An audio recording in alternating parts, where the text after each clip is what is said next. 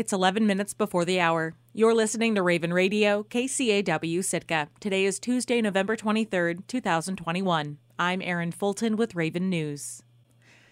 When the Sitka Assembly meets tonight, it will likely go behind closed doors to discuss upcoming union contract negotiations. Every few years, the city negotiates its contracts with four different unions that represent its employees the Public Safety Employees Association, the International Brotherhood of Electrical Workers, the International Association of Firefighters, and the Alaska State Employees Association.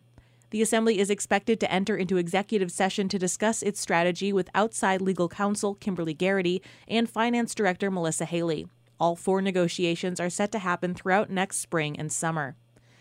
The Assembly will also consider replacing the city's Personnel Policies Handbook. According to a memo from City Administrator John Leach, the policy hasn't seen any big changes since 2014. The Human Resources Department has been working with the Finance Department to update the document, in part due to high turnover at City Hall. If approved, the new handbook would add Martin Luther King Jr. Day as a city holiday, add an ethics and conflicts of interest section, and would ensure that employees who are promoted temporarily to acting roles are paid more than the employees they supervise. The handbook would also eliminate a volunteer section with a plan to release a separate handbook for city volunteers. The Sitka Assembly meets at 6 p.m. tonight. Raven News will broadcast the meeting live following Alaska News Nightly. The source of last week's oil spill at the Sitka Sound Science Center is still unknown. There was that initial release of oil on the 18th, and then again we saw some more on the 19th, but that since then there hasn't been any additional discharges. Rachel Krajewski works for the Alaska Department of Environmental Conservation. She says the spill is no longer active and locating the source of the oil is the department's top priority. You know, we've been researching, you know, historic land use. We look to see are there, you know, potentially underground storage tanks? Was there a recent spill? There could be a number of causes. Um, and at this time, that's what we are still trying to pinpoint. The DEC has not yet disclosed the estimated volume of the spill, but Krajewski says cleanup efforts are ongoing. At this time, Lee Hansen has been um, contracted by the U.S. Coast Guard. He has participated in like the booming effort. So when I left on Friday, we had three layers of containment boom in the hatchery penstock area. And within that containment boom, we had also placed sorbent boom and additional absorbent materials. And they were doing a pretty good job of capturing the oil that was coming through. We generated the five bags of sorbent materials um, that were oiled. And, um, you know, at this time, the Coast Guard is on site monitoring the situation, According to a post on the Science Center Facebook page, no salmon were in the raceway at the time of the spill, and the oil was boomed before reaching the open ocean. KCAW will continue to release information about the spill as it becomes available. The Sitka Tribe of Alaska certified its election results last week for Tribal Council.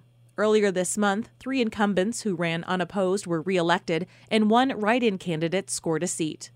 Incumbent Martha Moses was the top vote earner, reclaiming her seat with 53 votes, followed closely by Lisa Way and Frederick Olson Jr.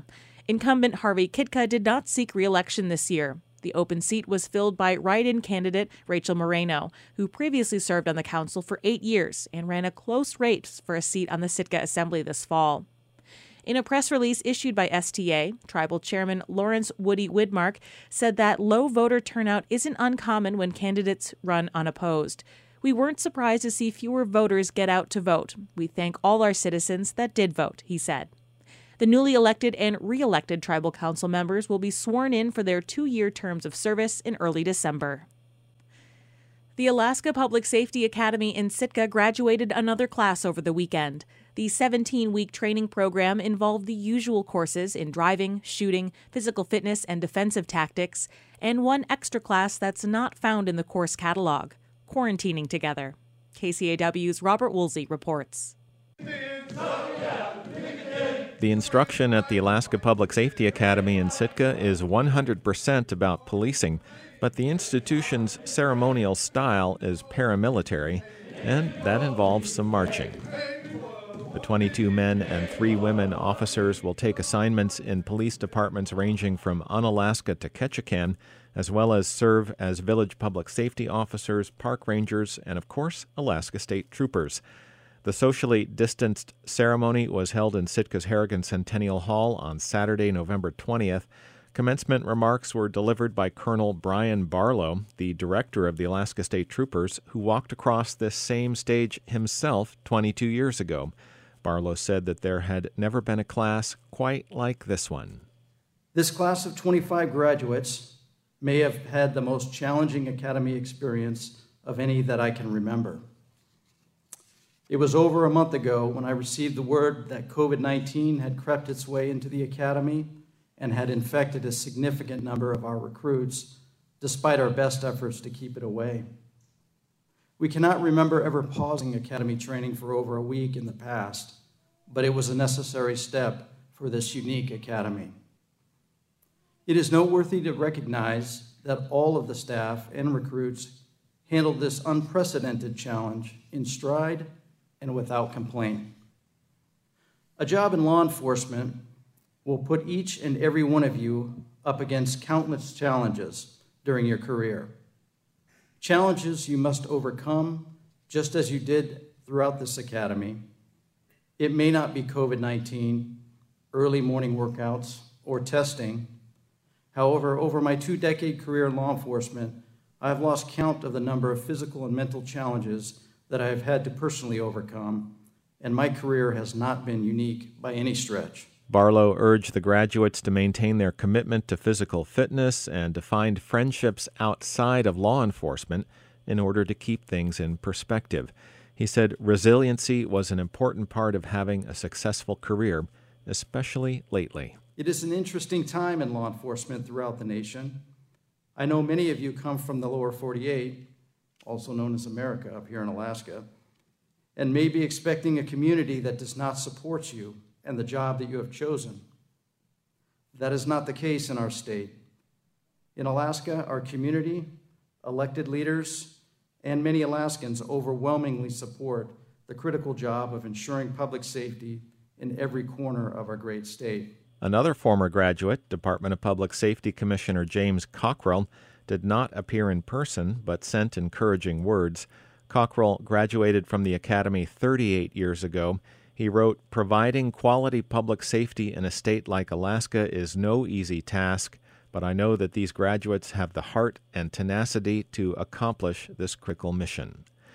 Following the remarks, the candidates received what they'd spent the last 17 weeks working toward their law enforcement certificates and their badges. For most, that would mean an end to the marching. For the 11 trooper recruits, however, not quite. Troopers spend an additional two weeks of advanced training depending on their posting. It could mean an advanced training in fish and wildlife investigations, boating safety, survival, commercial fisheries enforcement, search and rescue, and critical stress management. After that, trooper recruits spend 12 weeks in a field training and assessment program in Fairbanks, Soldotna, or the Mat-Su before being promoted to full trooper. Reporting in Sitka, I'm Robert Woolsey.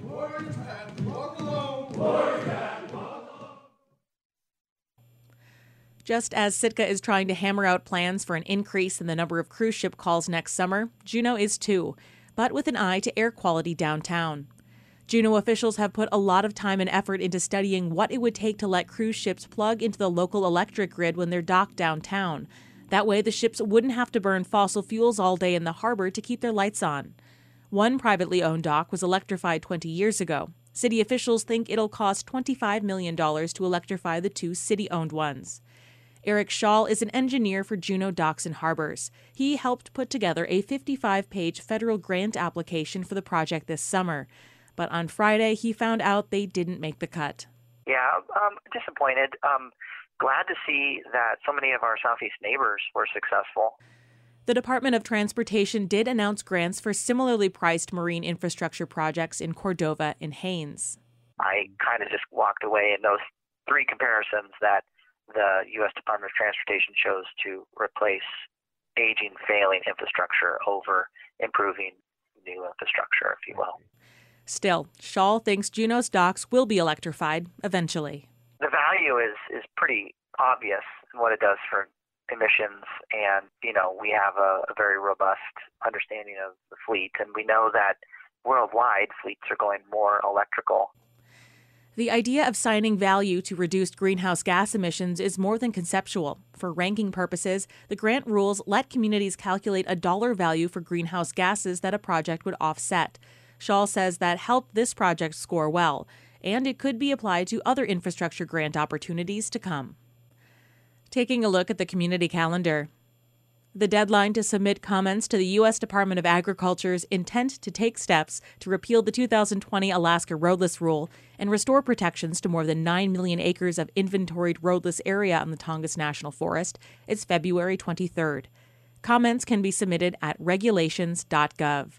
You can find more information by seeing the community calendar posting. I'm Erin Fulton, and this has been Raven News.